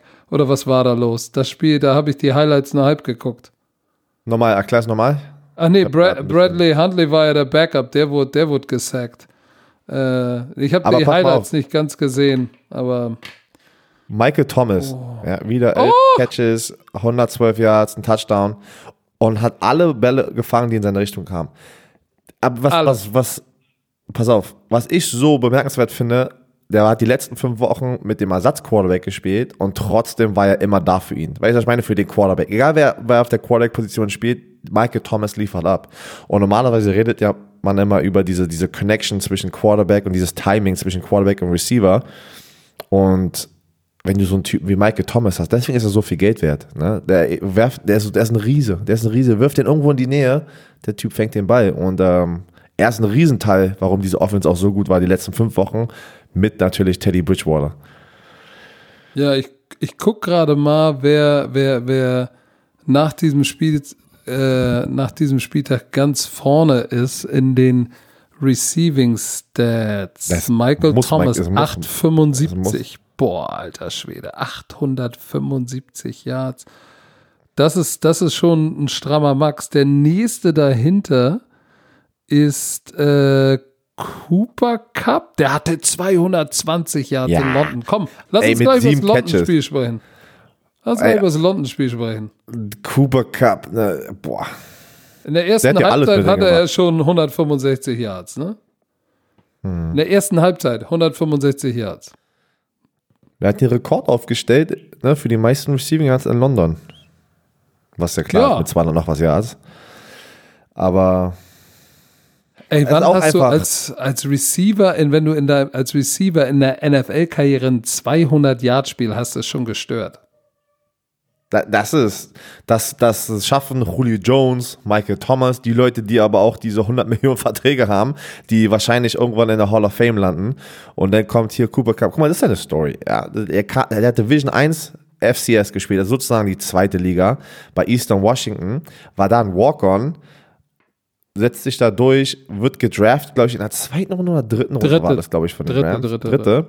Liefert auch gleich am Anfang ab, aber dann Kreuzbandriss, ne? Letztes Jahr war das, glaube ich, hat sich den Kreuzband gerissen, das Kreuzband, und kommt zurück, ein Jahr nach dem Kreuzband ist der so am Abliefern und macht hier so ein Spiel. So ein Spiel wird man nur einmal in seiner Karriere haben. Bin ich ganz ehrlich, so wahrscheinlich. Wenn du es zweimal hast, dann hast du Glück gehabt. Auf der anderen Seite Andy Dalton, oft gebasht, 52 Mal muss er den Ball werfen, weil sie natürlich hinten dran waren. Ein Touchdown, keine Interception, 5-mal gesackt. Der Typ tut mir leid. Ja, der muss weg. Der muss weg, neues Team, und hoffentlich ist es nicht zu spät für ihn und er kriegt nochmal eine Chance woanders, wie zum Beispiel Ryan Tannehill. Das ist so ein bisschen das einzige Positive in diesem Team, ne, was man aus den 08 nehmen kann. Du, aber Todd Gurley.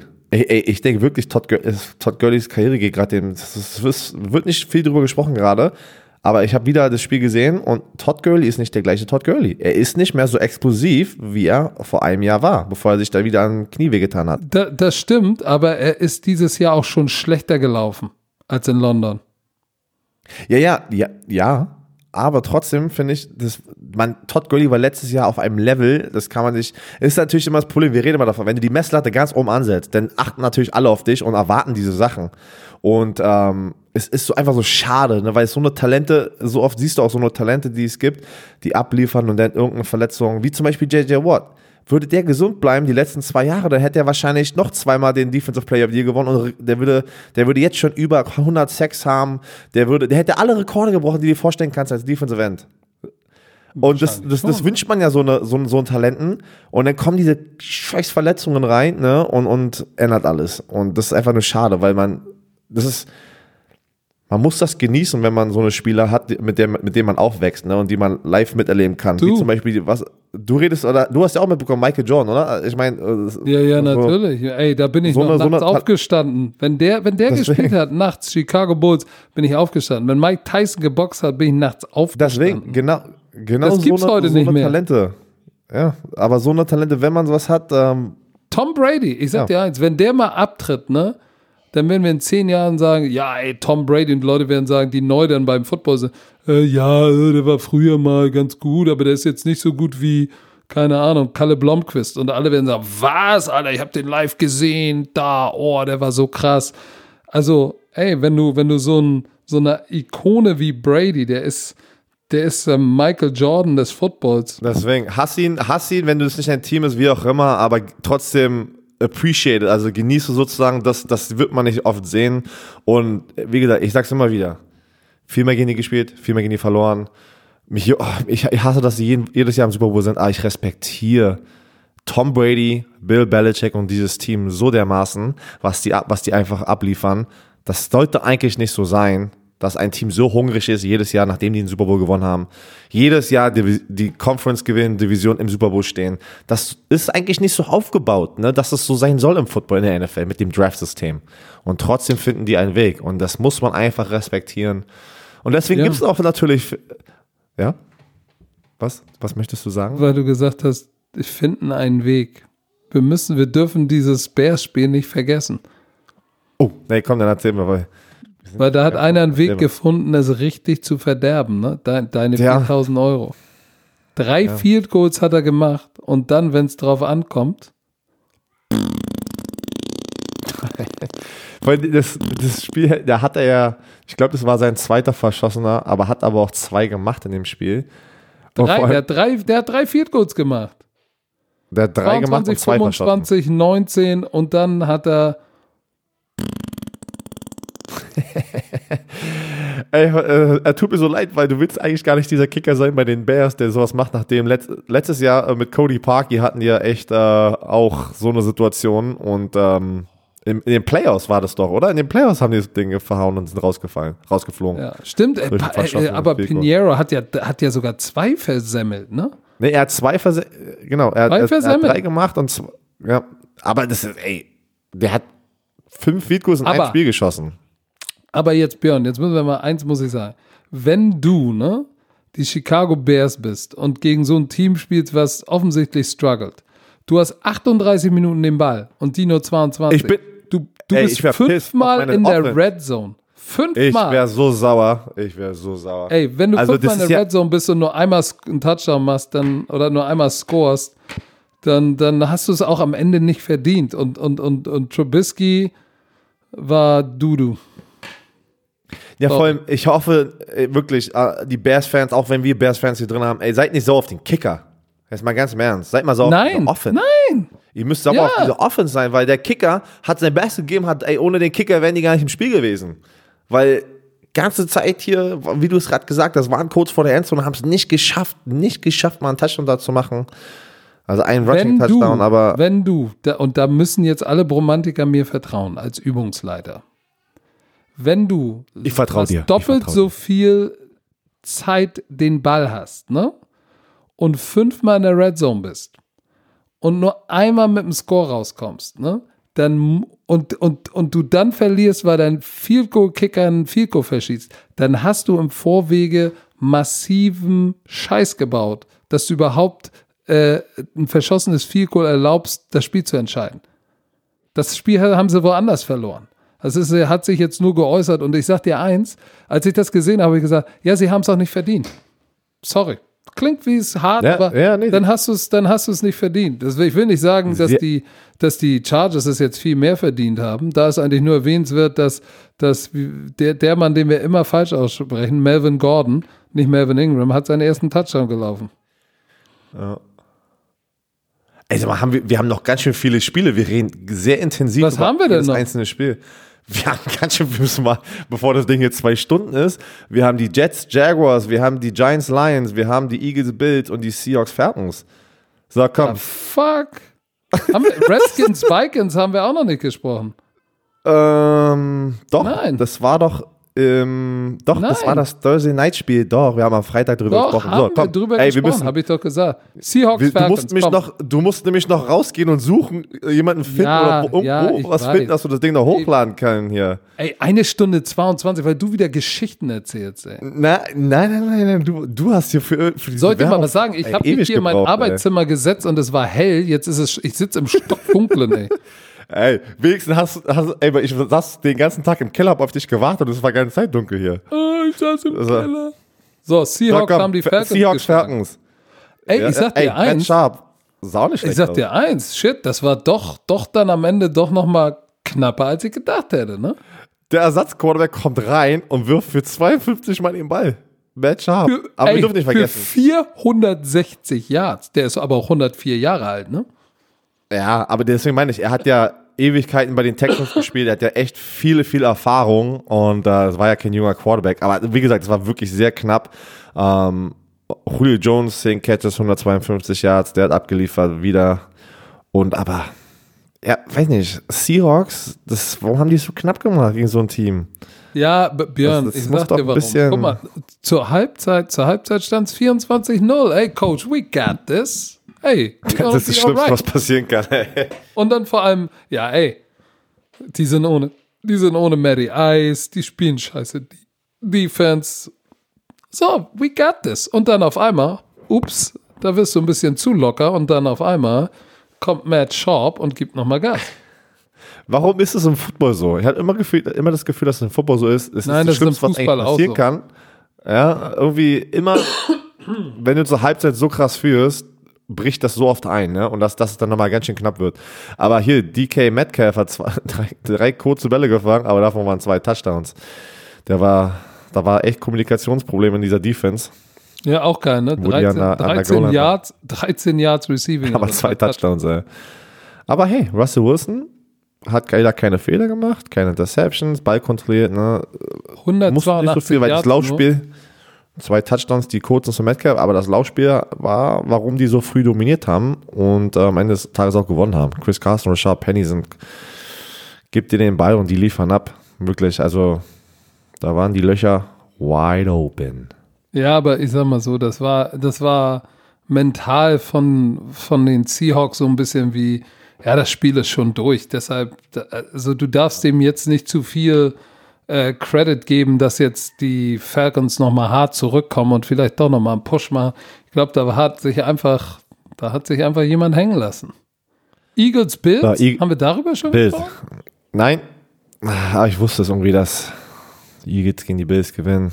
Das war einer von meinen Upsets, aber die anderen zwei haben nicht geklappt, leider. Mist, warum habe ich sie denn genommen? Aber weiß ich nicht. Ich kann noch nicht so wirklich. Carson Wentz, hat er nicht genug Waffen gerade in dieser Offense? Ich weiß es nicht. Er ist nicht in dieser MVP-Form, wo wir es vor seiner Verletzung gesehen haben, ne? Bevor Nick Foles übernommen hat. Nein, nicht annehmen. Ich habe das Gefühl, sie forcieren sehr viel in dieser Offense und dann läuft das einfach nicht. Offensive Line ist ein bisschen so das Problem. Der war sehr oft unter Druck, ne? Aber soll ich dir mal was sagen? Ich glaube, Nelson Aguilar und Alshon Jeffrey. Jeffrey ist nicht so eine echte Nummer 1. Alshon Jeffrey ist eigentlich eine Nummer 2. Und Aguilar ist eine Nummer 3. Die spielen aber 1 und 2. Das heißt, er hat jetzt auch nicht so die Obergangster da draußen, die Routen laufen. Klar hat er Zach Ertz, aber... Was ist denn, ich habe das gar nicht mitbekommen, was mit Deshaun Jackson, der muss anscheinend verletzt sein. Der hat noch Deshaun Jackson, aber der war sehr ruhig die letzten Wochen, dass ich den komplett scheint, verletzt. Weißt du was, jetzt wo du sagst, der hat sich wahrscheinlich wohl verletzt, ansonsten... Ich habe das gar nicht mitbekommen. Weil der fehlt. Ja, der fehlt, der kann das Feld tief attackieren und da muss immer irgendjemanden... Auf den musst du eigentlich jeden Spielzug aufpassen, weil der kann ja nie vorbeirennen an die ganze Tiefe. Aber weißt du, warum Philly das Ding gewonnen hat? 218 Yard Rushing. Sie sind wieder dazu zurückgekommen, was sie auch in dem Jahr, wo sie den Super Bowl gewonnen haben, gut gemacht haben. Sie sind den Ball gelaufen, Laufspiel gestoppt. Ne? Josh Allen war der Leading Rusher, Frank Gore 34 Yards, Singletary 19 Yards. So, und Josh Allen schlägt dich halt auch nicht mit seinem Arm. Ja, 2 Touchdowns, keine Interception, aber nur 16 von 34 angebracht. Holy shit. Das ist nicht wirklich gut. Das ist unter 50%. Deshalb ist sein Rating auch so scheiße. Da muss effektiver sein. Und das ist so ein bisschen, was sie noch in der Offense zurückhält. Und wenn sie dann den Ball nicht laufen können, dann ist halt nicht, Herr Werner. Ich hoffe aber jetzt nicht, dass die Buffalo Bills jetzt einbrechen werden. Ne? Das hat man ja auch. Irgendwie gibt es jedes Jahr das Team, was heiß anfängt und in der zweiten Hälfte der Saison komplett einbrechen. Ich hoffe nicht, ich glaube, das waren die Carolina Panthers letztes Jahr. Hatten gut angefangen. Ja, die haben 6 oder 7 Siegen oder so 6 angefangen und dann war freier Fall. Ich hoffe nicht, dass es jetzt bei den Buffalo Bills passiert, weil man gönnt es dieser Fanbase auch mal eine Winning Season zu haben, ne? Ja, also was haben wir denn noch offen? Giants, Lions und Jets, Jaguars. Hast du bitte den Lauf von Saquon Barkley gesehen? Nee, ich mag den so krass, das ist verrückt, ey. Das ist wirklich, ich bin so ein Fanboy von denen. Was der da macht mit Leuten, der nimmt echt, der nimmt die Seele aus ein paar Körpern raus, ne? Mit dem Stiffarm. Ja, der ist ein Soul-Snatcher. Auf jeden Fall. Hey. Hast du diesen Stiffarm gesehen, als würde der ja mit einem Arm, 300 Kilo Bankdrücken machen. Macht er was? Packt ihn da einfach, boom, haut ihn da auf den Boden, während 2 Leute an seinen Beinen sind. Ja, aber leider, was ist mit Danny Dimes los? Ja, guck doch mal, der hat abgeliefert. Was ist denn mit dem? Aber das Ding ist, ja, guck mal, die Statistiken sagen immer 1, habe ich das Gefühl, ne? Ja, aber was ist mit dem los? Wie kann der 4 Touchdowns werfen ohne Interception? Ja, ich hab's mir... Und dann so ein Spiel verlieren. What the fuck, ey? Weil das, obwohl er so gute Statistiken hatte, ja, das war auch wieder alles so in der zweiten Halbzeit ein bisschen so, die Lions, das Spiel ist schon so ein bisschen gewonnen, ne? Lass mal jetzt... es war so eine Aufholjagd und da hat es halt funktioniert, aber ein bisschen zu spät, ne? Er war oft unter Druck, er hatte, keine Ahnung, ich bin immer noch der Meinung, dass die in dieser, also im nächsten Draft alle ihre Draftpicks für diese Offensive Line nutzen müssen. Dass sie da aus 7 Draftpicks oder wie auch immer, wie viele Draftpicks die vielleicht gesammelt haben, da 2, 3 Jungs rauskriegen, ey, die einfach unglaublich sind, weil ich habe trotzdem das Gefühl, dass das die Schwachstelle ist. Wenn du stell dir mal vor, du hast die Indianapolis Colts Offensive Line vor Saquon Barkley. Wie das auch einfach Danny Jones helfen würde. Ja, du, guck mal. Das Problem, sage ich ja jede Woche und viele sagen wahrscheinlich, ich wiederhole mich, du kannst 4 Touchdowns und 322 Yards werfen und ein geiles Quarterback-Rating haben und trotzdem das Spiel verlieren, wenn du so einen Typen wie Saquon Barkley hast und der läuft nur für 3,4 Yards im Schnitt und für 64 Yards. Damit wirst du es einfach nicht reißen. Weil, ich gehe jetzt mal auf die Time of Possession, die war ausgeglichen, die hatten sogar... das war alles in der zweiten Halbzeit. Das war diese typische Aufholjagd, ne? Dann funktioniert irgendwie alles, aber halt zu spät. Das ist am Anfang der ersten Halbzeit sah das alles nicht gut aus für die Giants. Viele Fehler und zu viel Druck von den Lions. Die müssten von Anfang an Gas geben. Aber Lions liefern weiter ab. 3-3-1, immer dieses Unentschieden. Das sieht man so 3-3-1. Aber da waren ein paar knappe Spiele bei, ne, bei den Lions. Deswegen meine ich, genau, die hätten das Spiel gegen die Green Bay Packers eigentlich gewinnen sollen, ne? Und das ganze Schiri-Drama und dann die anderen 2 Spiele haben sie ja auch verloren mit einer Possession nur. Das war sehr knapp. Aber mal gucken. Ich bin gespannt auf die Lions. 1:31 haben wir jetzt schon gemacht. Komm, das letzte Spiel. Dafür, dass die so lange warten mussten auf den Podcast und alle sich hier schon, weiß ich nicht. Ich habe die beste Nachricht, die ich bekommen habe. Ja, toll. Jetzt muss ich Musik hören beim Sport. Das ist so geil. Der ist so gut. Viele hören uns beim Sport, ey. Das ist so geil. So komm, letzte. New York Jets gegen die Jaguars. Minshew, wir haben ihn ja nächste Woche. Ey, darf ich mal sagen, ich freue mich wieder, nächste Woche mit dir und Stecker, vor allem in London zu sein und mal wieder ein NFL-Spiel zu kommentieren. Ich werde mir Minshew unten auf dem Feld irgendwie greifen müssen. Das wäre geil, wenn du ihn davor irgendwie noch siehst, ne? Und irgendwie muss ich den Minshew für die Bromantiker, irgendwie muss ich ihn irgendwie rankriegen. Der ist schon ein lustiger Kerl. Und hey. Ey, der würde es locker machen, wenn wir beide da stehen, kommt raus und wir fragen, ey, dürfen wir dein Auge küssen und es aufnehmen? Der würde locker ja sagen. Ja, aber du, die Sicherheitsleute lassen dich ja nicht daran. Weil wenn du versuchst, sein Auge zu küssen, dann ist das direkt ein sexueller Übergriff und dann gehst du ins Gefängnis. Aber 280 Yards, 3 Touchdowns, der Typ liefert ab, ne? Der ist auch ein anderer Kandidat als Kyle Allen. Aber was machst du mit Nick Foles? Ich sag dir eins, so wie der abliefert, sag ich, ey, Nick, sorry, aber ich gehe weiter mit Minshew, ey.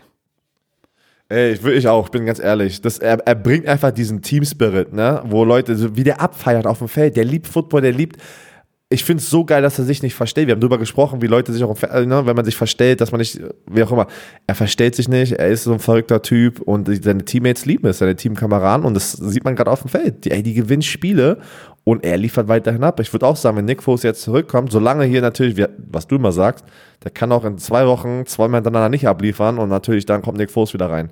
Aber ich wünsche ihn vom Herzen, dass er weiterhin abliefert. Es wäre wieder eine unglaubliche Geschichte, ne? Und vielleicht holt er sich Offensive Rookie of the Year so, oder? Und schlägt vielleicht Kyler Murray. Jetzt, das sind so ein bisschen so die beiden, die mitspielen, oder? Ich finde, er spielt besser als Kyler Murray.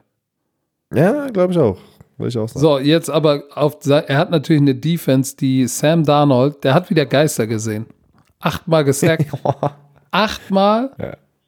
Alter Schwede. Wie heißt der? Hier gut, der Rookie Allen, 2 Sacks und Gakwe, der andere End.